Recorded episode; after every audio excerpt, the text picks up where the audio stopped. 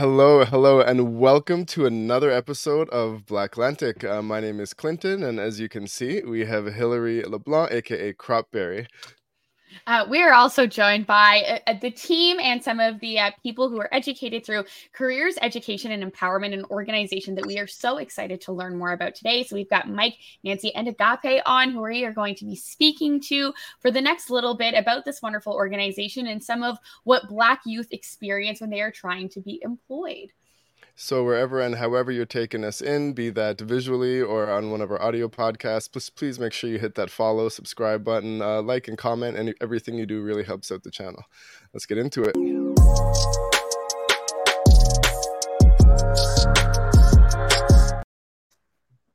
Awesome. How's everybody doing today? Good, good, good. Amazing.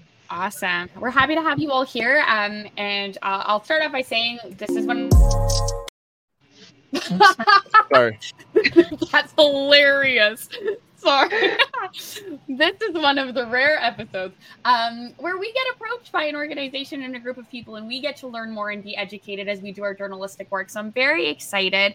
Um, it's also uh, an episode where we get to sort of inform some of our East Coast listeners about an organization out here in Toronto. But from what I saw in my research, you are like there's an expansion. You've done more than just you know some Toronto-based work. I saw some work in Quebec and Montreal as well. So we're so excited to learn more about CEE, careers, education, and empowerment. Um, but to start, I was saying before the show, I do know a little bit about some of you. I know about you, Agapi. Um, you won a Harry Jerome Award, um, which I got to talk about a little bit, my experience going, and um, was very exciting. But you're the executive director of this organization. So I'm curious if you could start off by telling us a little bit about yourself and how you got into this role and, and what this organization really does. Yeah, for sure. Um, thanks for having us. This is very exciting. Um, I personally, what got me into this industry is really a very similar program to the ones that we run at CEE. Um, as a young person, I often say that now I have the privilege of being able to serve young people that I once was at one point. Um, in my kind of life experience, my mother passed away at a very young age, at 14. And so I was a recipient of social services. I needed money to go to uh, to school and bus fare and all of those other things. And so navigating was always really uh, tough for me. But I had some amazing people who worked at organizations like CEE. Um, it wasn't CEE specifically, but ones that are in the social service sector that really supported me. One of those being United Way. Um, and I entered into a leadership program um, at United Way that really led me into this career path and made me realize, oh, I could actually make a career out of helping people and doing what it was that um, I needed and what how other people helped me. And so that's kind of how I ended up in this career path. And so I really believe in programs um, like the ones that we run here at CEE because at CEE what we really focus on is workforce development. So helping young people figure out where they see themselves contributing to the economy, what are their passions, what are their talents, how can they um, take that and fuel it into something. Usually, when we're talking about youth employment, we're often just trying to get people in jobs and not necessarily careers.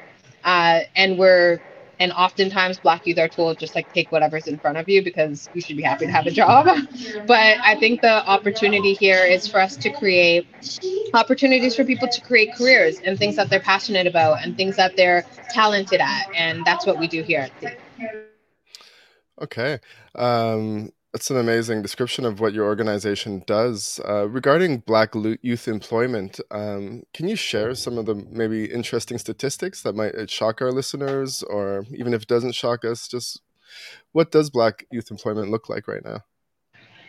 So there are actually millions of jobs in Canada. We're often hearing our government talk about labor gaps and how we need to fill those labor gaps with immigrants and young folks. And so there are jobs in this country, but what we're seeing is that Black youth are actually an untapped resource that this country needs to start to tap into because we have two times worse than the national average when it comes to unemployment. We're almost sitting at 30% in 2021 for Black youth unemployment in this country. And so it doesn't make sense and it's not adding up for us to have so many jobs and for us to be training young people in industries that are sought after but at the same time our our unemployment rate is not lowering and so it seems like black youth are overrepresented in all the wrong places, but we need to start honing in on their assets and what they're what they have to offer this economy. Without me making any guesses or assumptions, I mean, what is uh, what are some of the theories or what are some of the reasons that black youth employment is so much higher than other groups? Unemployment. Well, I think we have to face the fact that it's a hiring bias. There's really um, no other reason uh, that we can really come up with. I mean, if you look at the statistic that uh, of Black people in this country in our education, um, we actually are one of the highest educated populations in all of the country. So we're overrepresented in all of the wrong places and overrepresented in all the right places, but they're not adding up, if that makes sense, right? Like if we're the most educated population, then why do we have such horrible outcomes when it comes to unemployment, right? And so I think we I think it's an opportunity for us as Canadians and really realizing that it's not a black problem. Um, that when all of us are able to contribute meaningfully to society, that we all win as Canadians. But if I were to say what the number one issue is, it's clearly a hiring bias. And then I think the other two aspects are social capital, are young people being able to have the social capital, the people around them to be able to navigate. And the the third I would probably say is exposure. There's a lot of jobs in this country that are young people just need to be exposed to. You know, if we're using Mike Regis as an example, there's a lot of jobs in the entertainment industry that, you know, are untapped. Uh, if you're looking at Nancy, she fuses uh, IT and social media. She she um, kind of goes across IT and um, and entertainment, right? And so there's a lot of jobs that are just in the hidden market for our community. If you don't see it around you, then you don't know to pursue it. And so exposure, social capital, and hiring bias are the three main reasons why we're seeing the outcomes we're seeing. Okay. I find that like uh, unsurprising answers, and I also find that that can probably relate not only to our listeners that are Black of color, vis- visible minorities, but growing up in New Brunswick, I was off. You're offered about the same five jobs. It felt like in my world, it was like be a personal support worker because of the growing boomer industry, become a teacher, or work as an esthetician because you're a, a woman and you should be basically painting nails. And then you move to Toronto and you see like this booming entertainment industry is a perfect example of places that like I don't think as a kid I could have ever conceptualized, let's say, being a journalist or working in media or working in entertainment or anything like that until you move to a place where you have those examples around you. But I, as a kid who grew up as well, like in the system on welfare, it's not something that I could have dreamed for myself or seen. And so i like completely understand um, the value behind this organization already. Um, as you as you mentioned we both we do have mike and nancy here and i do want to start to ask both of you mike if you'd like to start uh, tell us a little bit about yourself and what brought you to become engaged with CEE and had you heard about it or, or like how does that sort of how does your relationship start with this organization? Well it's always been a, an amazing relationship my story is that I was in the film industry and I really came across a really bad incident when it came to actually hiring and I had a really bad experience. So for two years, I decided to travel the world to tell my story. And CEE was there every step of the way. I saw the posts, I saw what they're doing for the community. But for some reason, as I was traveling the world, it was not working out. So I saw the CEE's production accounting program. So I decided to enroll in it because it's all about numbers. And that program changed my life. This we met with industry professionals, but also the core point was the soft skills. That was the first time I really got to sit with somebody to talk about my feelings and talk about what I was going through. And that is when it all changed. CEE's been incredible you know, we're all on billboards now, and that's changed my life forever. It's absolutely awesome the types of opportunities are starting to really open up in my life. And it really took an organization like this. I've been overlooked so many times.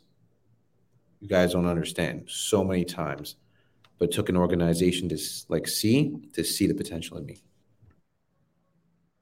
Wow. That's amazing. I also really like that plan where it's see seeing the potential in you. I think that should be a slogan. I don't know if you're also working in PR, but I think that someone needs to make that a shirt as well. Although you already have these very cool sweaters, which we'll get into later. But um, I think that that's an awesome slogan. But I can't imagine what that what that experience must have been like for you. So are you able to share with us a little bit of like the negative experience that CEE helped you, like supported you in, or is that something that like would be trauma mining you don't want to discuss? Or I'm just very curious.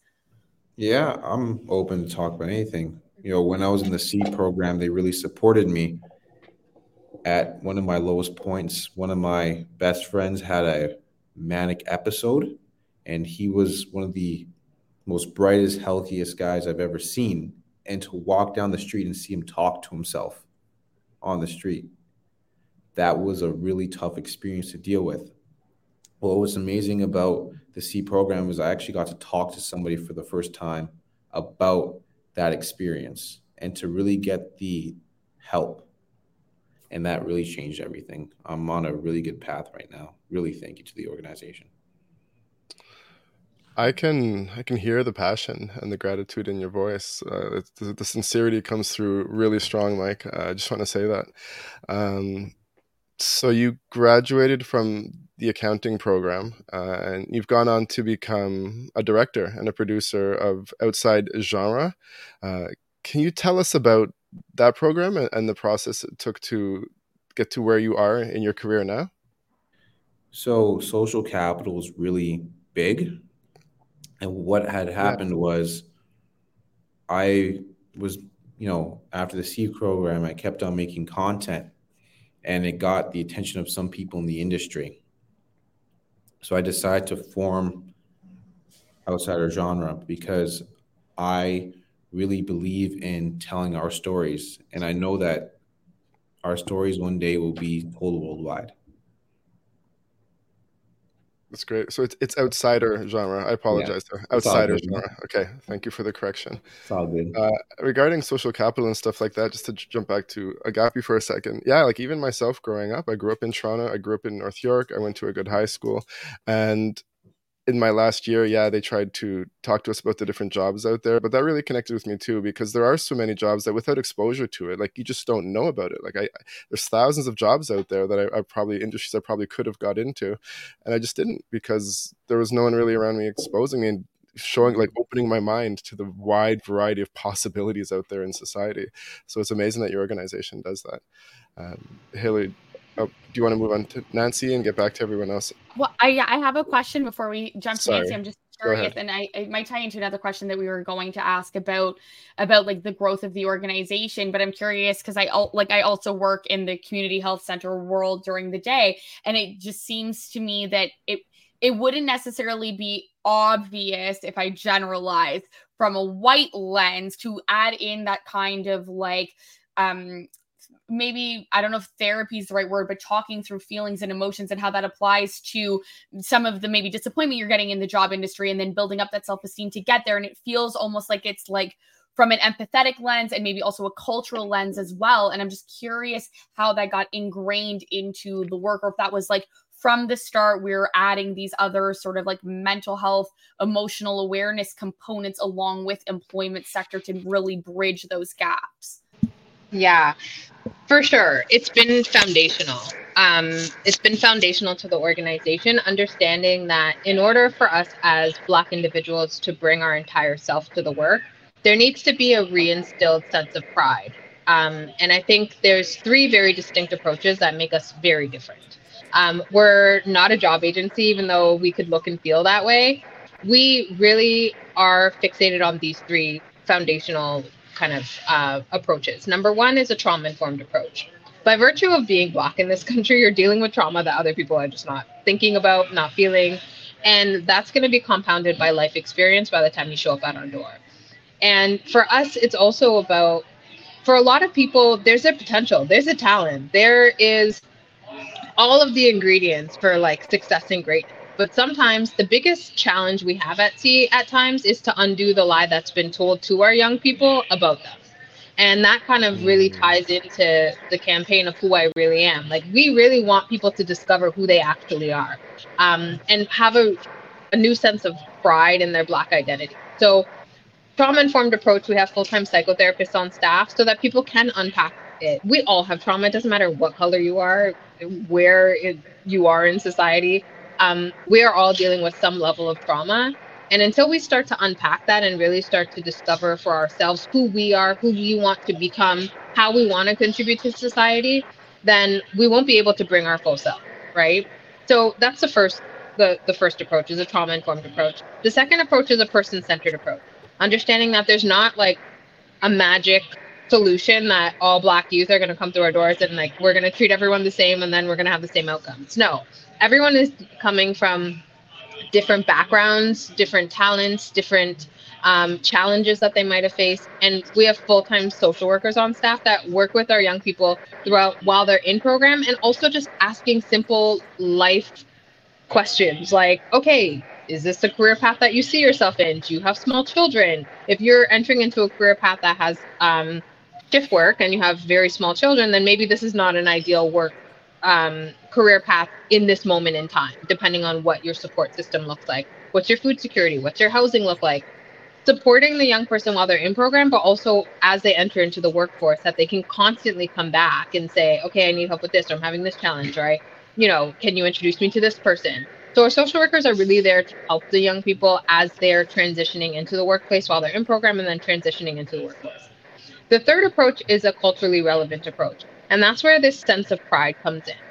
Really having conversations about the soft skills and who you are in your Black identity, instilling a new sense of pride. Because what often happens is workplaces want you to separate yourself from your Blackness and equate it to be something negative. But this is an opportunity for us to really instill a sense of pride in our young people. And we have modules, over 100 modules that provide soft skills curriculum to our young people that are centered in the Black identity. It doesn't matter if you're from the continent, if you're from the Caribbean, if you're from South America.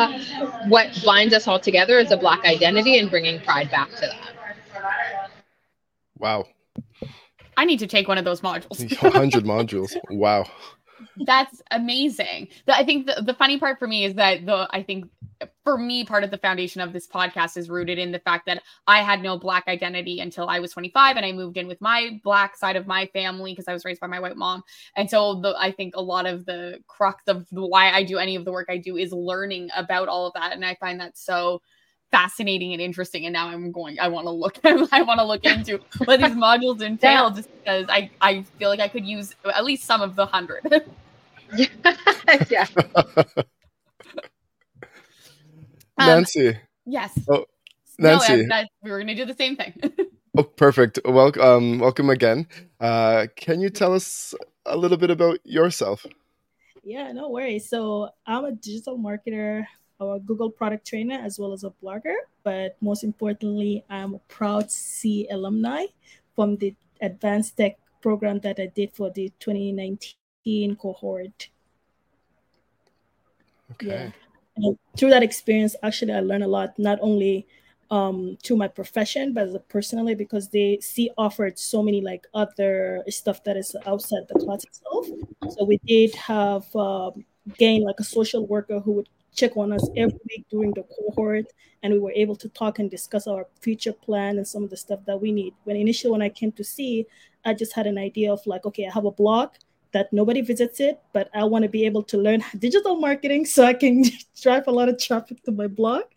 And then apart from that, also is to learn how how to tap into the industry because I started doing my research that I knew that being in a tech industry, that's how the future was moving ahead. And especially there's no a lot of people that in my in yeah. my um color that are in those spaces and i want to be able to take spaces and she gave me that opportunity by giving me the scholarship to go ahead and actually enter the program and then from that program i was able to secure a job right away within like a month of graduating yeah Oh, that's amazing. I, I, the more I'm learning about it, one, I like see the value, and also like, man, we, we need a tech person. I need more views on my blog. like, I need I need both of you to work for us. We're all trying to grow in this industry, but that's that's amazing.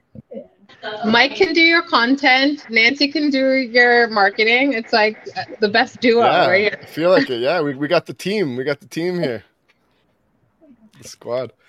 Um, I wanted to ask um, before we get into more of the history of CEE, we've referenced the the Who Am I campaign, um, and I, I saw some of the sweaters and the billboards. So I'm curious about this campaign, and I think if I'm correct, does it tie into Black Youth Can?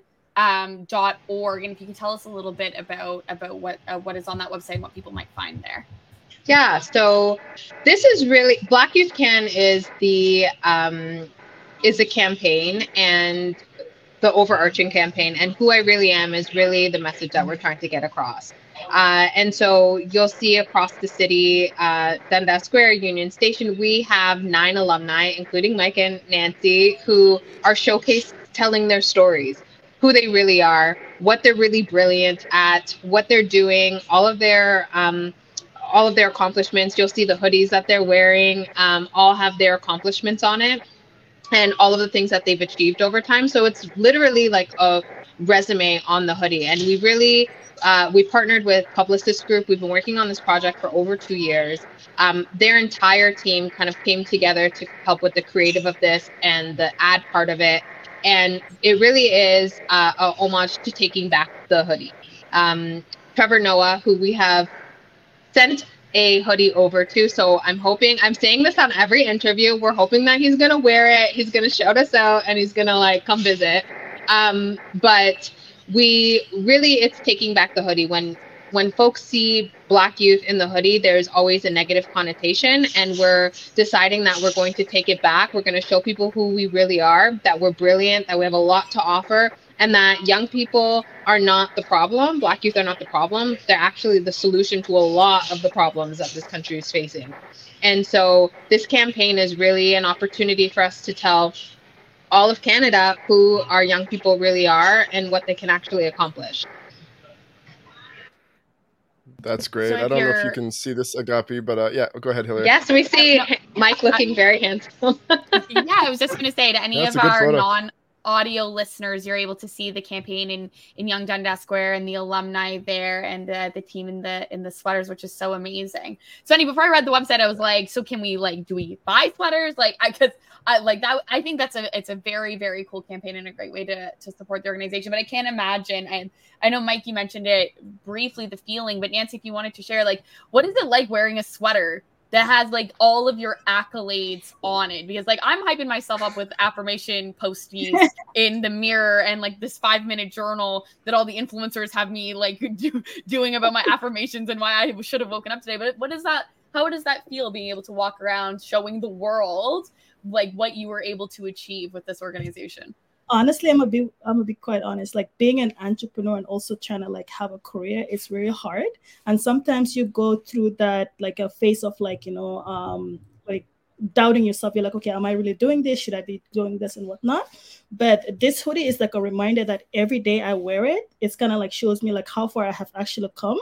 And all the stuff that I have accomplished is like all over my sleeve and my bag. But it's also the um, in the box that I received, there was an affirmation that kind of like tells me, um, like to you know the reborn of myself and the, the the the the essence of like what I have been accomplished. So every morning, if I wake up and I actually read that box and message that is there, it's kind of a constant reminder for me to be like, okay, you know what, you have done it, and you're going to do it, and you're going to achieve whatever that you're doing.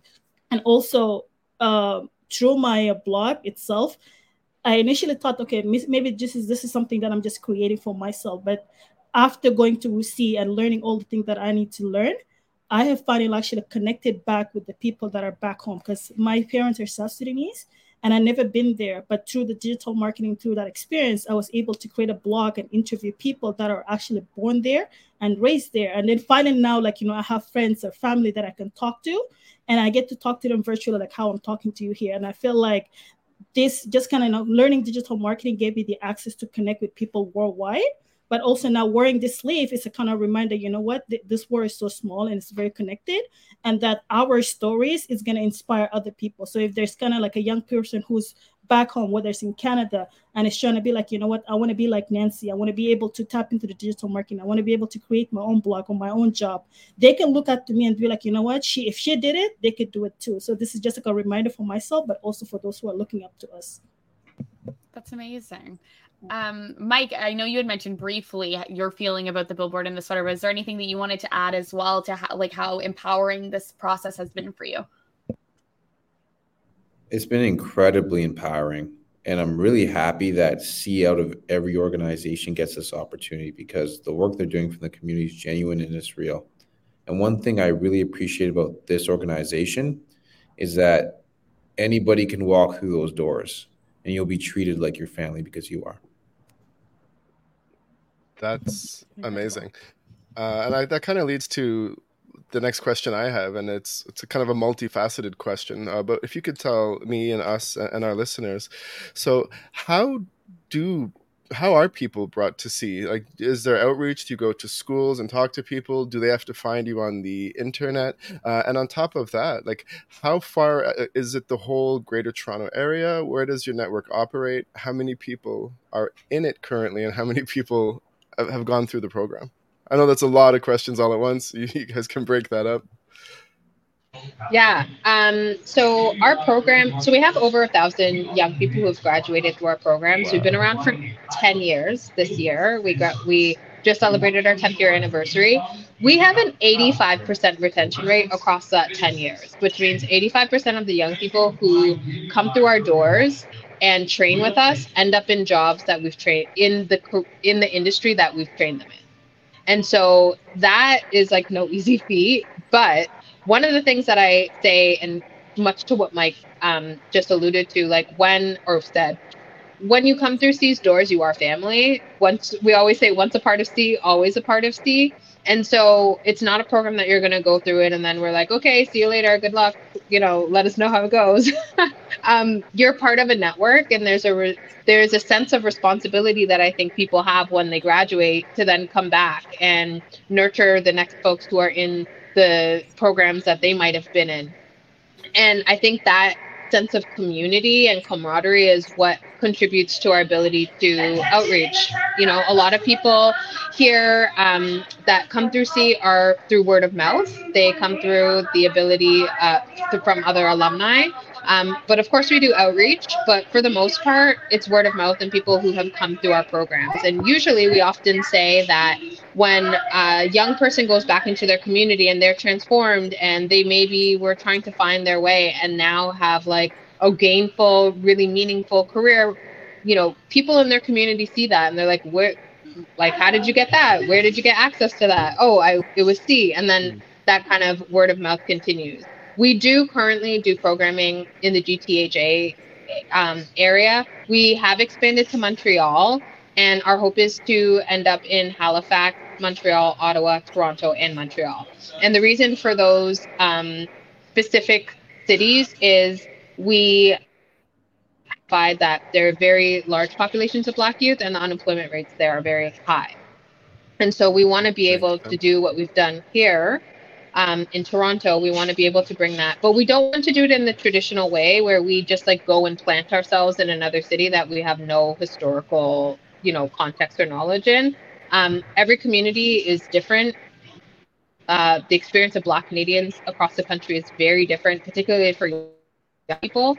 And so we have um, in our organization what we call sector leadership, and we support over 100 uh, grassroots and emerging organizations across the country. And we want to be able to equip them with our model, and not necessarily show up in that neighbor in that community, but we want to build the capacity of emerging and grassroots organizations that are connected to community. They know their the needs of their communities, but maybe just need the infrastructure and the model that we have here at CEE to kind of be handed over to them um, and, and build their capacity. And so we do that through our sector leadership.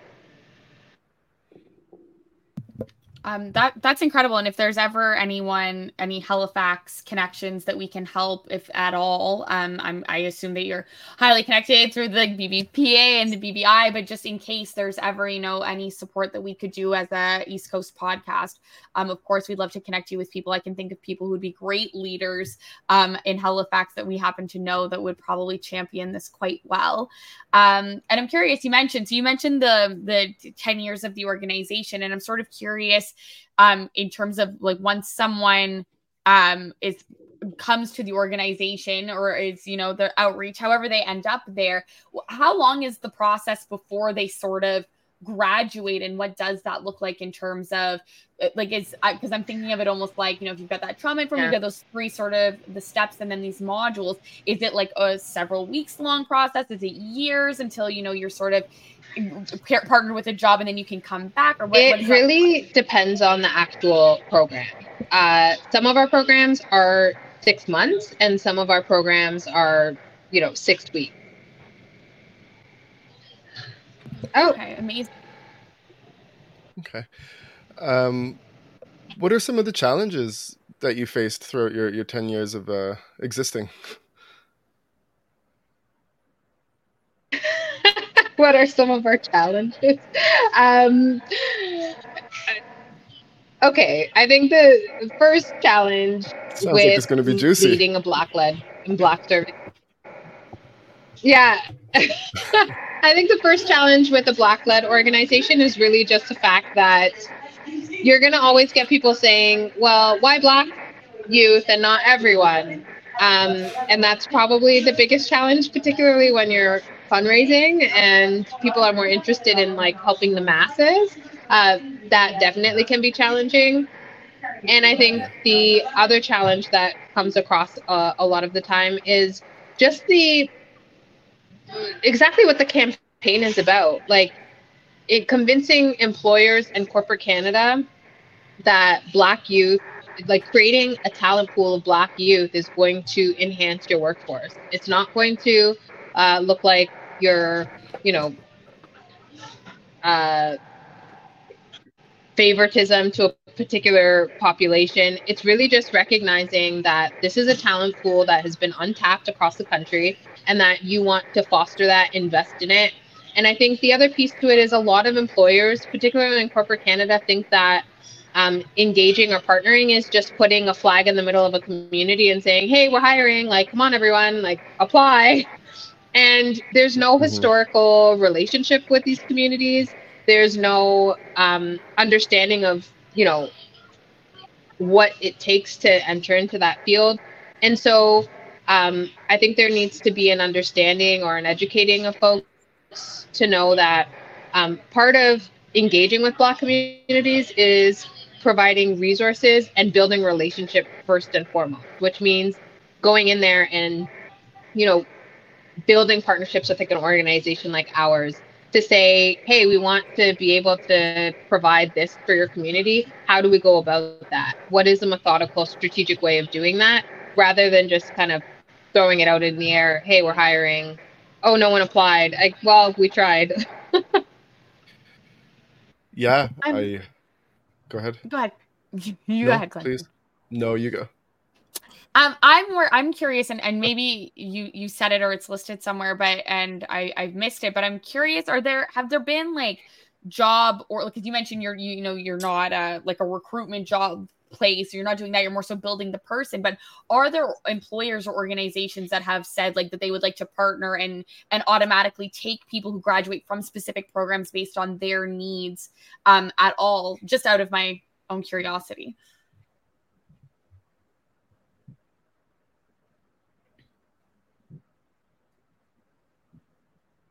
Oh. Let me see. Agapi did you hear my question Um, hmm, I'm not sure if she did, so I'll, I'll, send her a, a, private message in the chat. And uh, but uh, no we're waiting on. Oh, for sure. That. All of our programs have really strong corporate partners. Um, you know, if we use our VFX program as an example, uh, you know, Spin VFX. There's a, a lot of organizations that have come alongside us. Uh, and so, can you not hear me? We can't. I'm we, guessing the lag is really bad. we can hear you, but can I, you I think me? there's a, a, bit of a lag. We can hear you. Yeah. Um, well, hopefully that lag will uh, fix itself in a little bit. In the meantime, Mike and Nancy, I've I've got a couple questions for you. Um, I'll I'll go back and start with with Mike. Um, what are your goals with outsider genre moving forward? Um, and if there's just any more elaboration you want to go into it, like what, what, what, you do for the organization specifically and stuff like that, I'd love to hear more about that. And then Nancy, we I think we've got a couple more questions for you too. So the goal for this is to grow this into an international media company. Right. Right now, um, based on the campaign and based on what I was doing, we got attention from a really, really successful media company in town and what's so interesting about that media company is that a person that works for CEE used to work for the company that the previous founder started. So it's all in the same. And she told me to go there. And that goes to show that with people who are committed to this work and people are committed to diversity inclusion are always being there.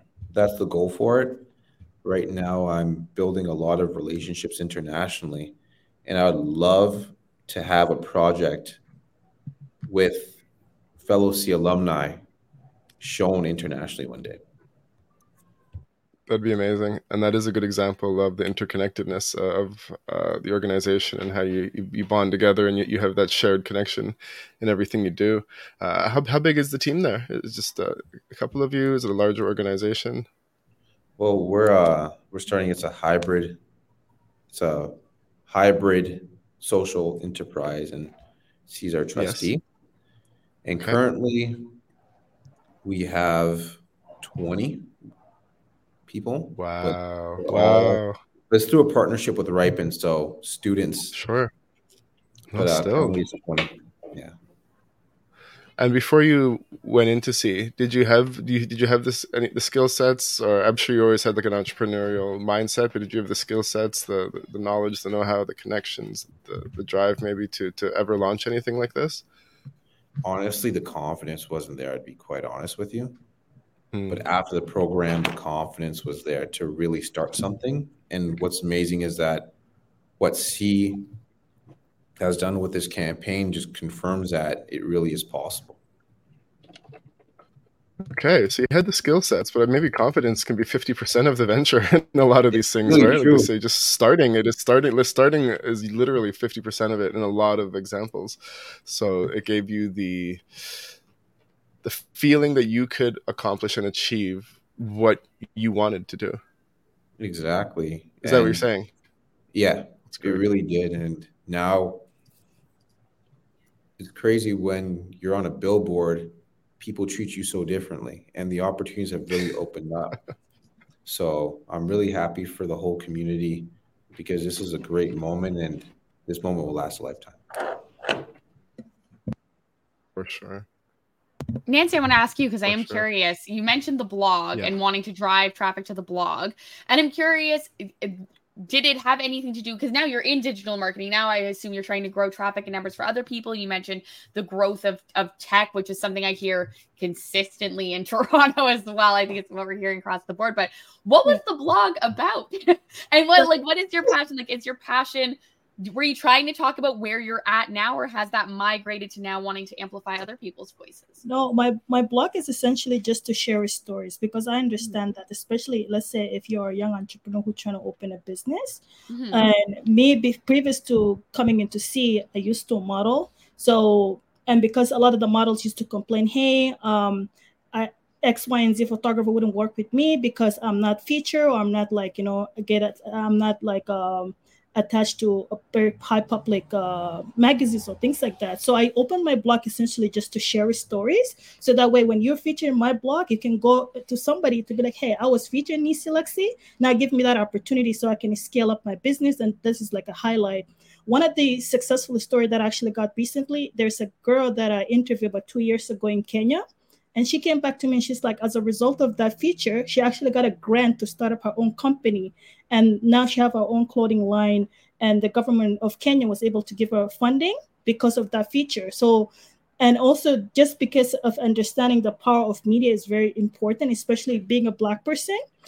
All the time media is telling our stories but there's no control of how we wanted to tell our story. So through my blog i wanted you to be able to come there to share your story from your own perspective. It's not edit it's just for your own voice. And that's essentially what was the main idea is that I asked you the questions and you answered from your own voice and your own perspective.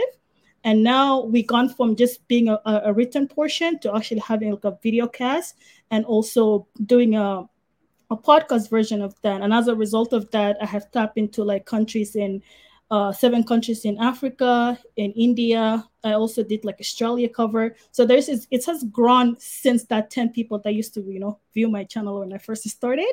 and as a result of that, I also got monetized through YouTube, through uh, Spotify and things like that. And now this is since I have learned all the skills, I decided, you know what, maybe it's time for me to also share that knowledge and not just keep it to myself. So I came back to CEE during the pandemic to learn how to make my business properly. And they had this program called Corex. And through the Corex, I was able to meet with mentors. I was able to uh, meet with other uh, like minded entrepreneurs. And they taught us how to do our taxes, how to register our names, and how to also kind of like, you know, launch a business properly. And through that experience, I was able to also get away and actually go and actually launch my course. And now I teach some of these courses at George Brown College. And I also teach in, in wow. South Sudan. Yeah. That's amazing. Uh, to those again watching, not listening, uh, we just put your your blog on the screen for a little bit there, and some of the different sections of it. Uh, when you scroll down to the bottom, you've you've really been featured and involved with a lot of radio stations, organizations, it looked like even universities. So yeah. your your blog has definitely got out there. Congrats on that. Nice to see. yeah, no, it is great to see. Yes. Well, that it's absolutely incredible to hear um, of organizations doing like this, and I, I hope that um, people listening, no matter where they are, are inspired to either learn more, participate, give Black youth opportunities. Um, but also, I, I do think that more organizations, I hope organizations out in the East Coast reach out and want to adopt the model as well, just because I think that there's definitely a lack of and we've talked about this a lot on the show. There's a lack of a lot of what uh, Nancy just discussed, like financial literacy, how to build a business, mentorship opportunities. I think that are out there. I know that Tribe Network out in Halifax is doing a lot of great, you know, startup mentorship and opportunities for Black organizations. But it's one of the few that I can think of that's doing it at least in the in the four Atlantic provinces in the East Coast. Because I even think back to just a little a year and a half ago when we founded Black Atlantic as a business um, and and having you know a lot of the same questions as well around or at least for me, I Clinton seasoned seasoned business owner,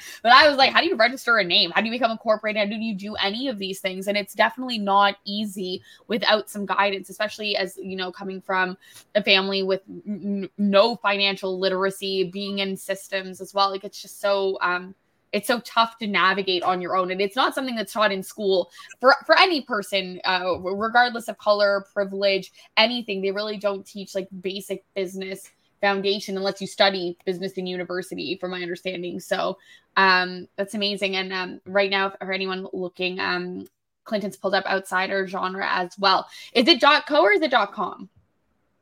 Dot co it is dot co, okay. and uh, I have my I have my dark mode on. Just for anyone watching as well, you're seeing the, the dark version of the website, so it cool. probably look a little bit different on your computers. But yeah, yeah, no, I uh, I always love checking this out during the recording. And uh, no, Nancy, like we really connect with that as well. Uh, another reason Hillary was saying, like we, we started a Black Atlantic was because out here on the East Coast, um, you know, Black voices weren't being represented. There was no platform, there was no outlet to have them uplifted. Uh, that has changed a bit over the years through work that we, we've done. But, uh, you know, the media only ever focused on Black stories when it had to do with trauma or pain or, or mining our, like, our pain to interview us about some kind of catastrophe that took place. Otherwise, you know we weren't in the media. So that's that's one of our goals to continue that work out here. Um, i'm going to pivot for a quick second and just ask since we are primarily an, an atlantic based show and you did mention eventually expanding into halifax agapi hopefully we, have got you back now. Um, i'm back know, is there have there been any talks? Have has there been any i really respect what you said about just not moving into a community and saying like hey we're here uh, but sort of understanding the the city uh, which will definitely serve you well in a, in a community like Halifax. Um, but have there been any conversations? Is there a projected five or ten year plan to to coming out east? Uh, we think what you do is really amazing, and uh, yeah, I'd just like to know about uh, the actual future plans for the East Coast.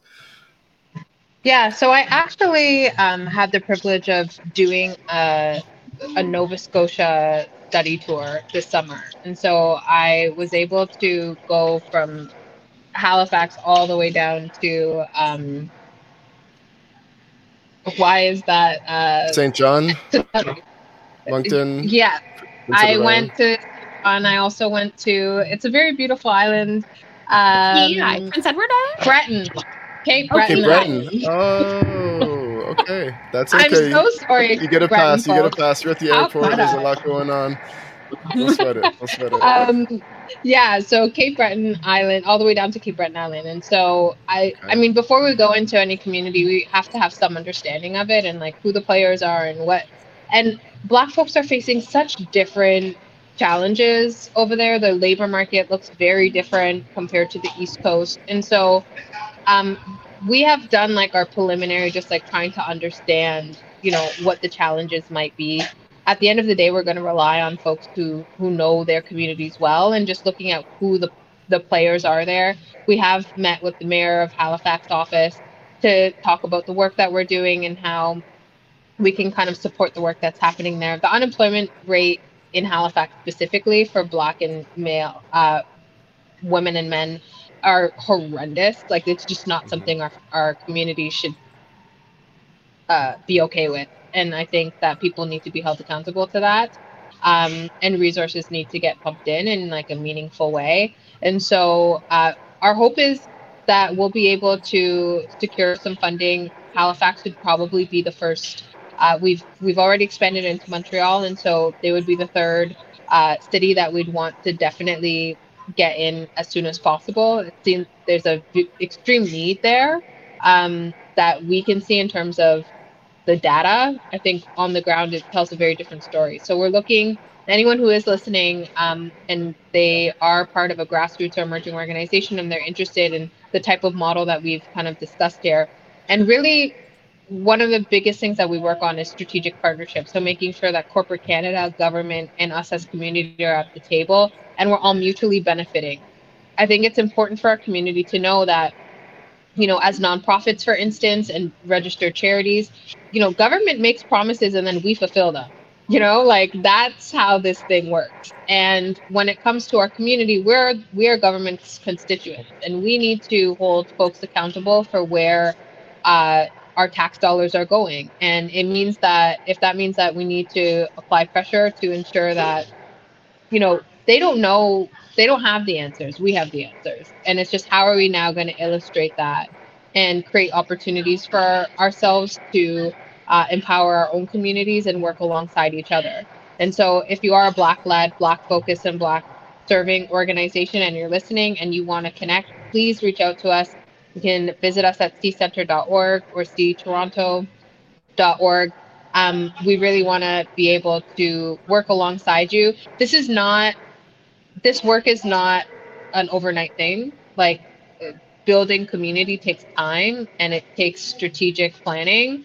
And you know we're in it for the long haul. Uh, and so much like our programs, we often tell like donors and and sponsors that this work takes time and uh, resources, and we can't skip on either. so um, I think the same goes for as we expand across the country. We want to make methodical partnerships where um, we're ready, they're ready, and we really understand the impact that we're trying to make on our community. And so um, I think for for anyone that's listening and that sounds like something they might be interested in, our plan is to um, get in there in the next next three years. We have um, brought to the attention to the federal government the need for this, and we're we're looking to, you know, push government to to make a move because if we can't continue to talk about labor gaps and how we need to fill them, if there are untapped resources within our country that need to be that that could help right now, like today.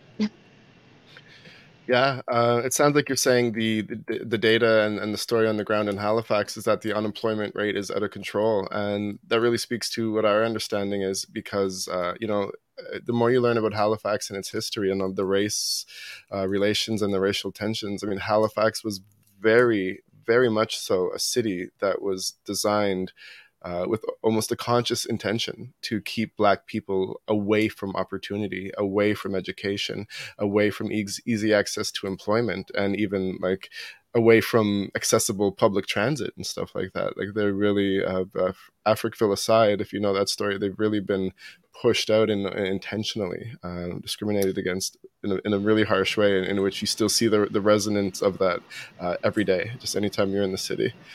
Um, I did uh, so yeah. when, when when I did that study tour this this um, summer. I did it with uh, folks from across the Commonwealth. Um, so there were folks from African countries, from Australia, etc. So there were 15 of us, and there were 13 from 13 different countries. There were probably about two or three Canadians that were in my group. And to be honest, like I felt so ashamed, like going through that study tour, I feel like it was supposed to be empowering. And like as Canadians, we're supposed to be like, look at how beautiful our country is. And I was so ashamed to be Canadian going through that tour. And I hate to say that. Um, but I just, the systemic racism that took place and how we is. are just like, but look how beautiful it is. And now we have this beautiful golf course. And it's just like, mm. Uh, and then it's like, oh, well, what was here before? And did you displace anyone? It's just like, well, yeah, a little, but but look how pretty it is. It's just like, uh, and luckily, you know, I was in, with a group of folks who were woke enough to be like, uh, this is not okay. Um, but I felt very, very, very ashamed to be Canadian. And I feel like as Black Canadians across the country, not a lot of people know the stories that uh, that took place in Halifax. And I think that the more we educate ourselves, the more I left with a great sense of enragement. if I'm being quite honest, I left that study tour very enraged and very ready to do yeah. more work. Uh, and so I feel like, not that I want to instill enragement in all of us, but uh, I think as Black Canadians, we need to not be okay with how things are going down in yeah, uh, Halifax again has like one of the longest histories of Black people in Canada, and uh, like you alluded to in the beginning of this call, uh, you know the term Black is, is so diverse and, and spans across so many different countries and cultures, uh, beliefs, religions, even languages. Uh, but here we all here here we all are in this country called Canada, and and we're all Black together. It's kind of like the the culture that was created. um, but yeah, yeah, lots of work to be done.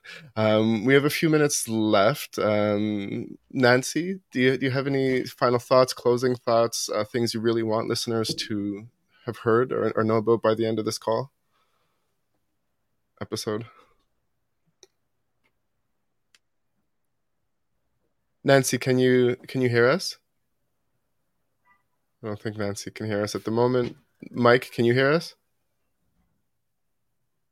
Same question for you. Um, before only hear a part of it. Okay. Um, can you hear me now? I know you're can having you some guys? connection issues. We can hear you. Yeah, we can hear you. Can you hear me?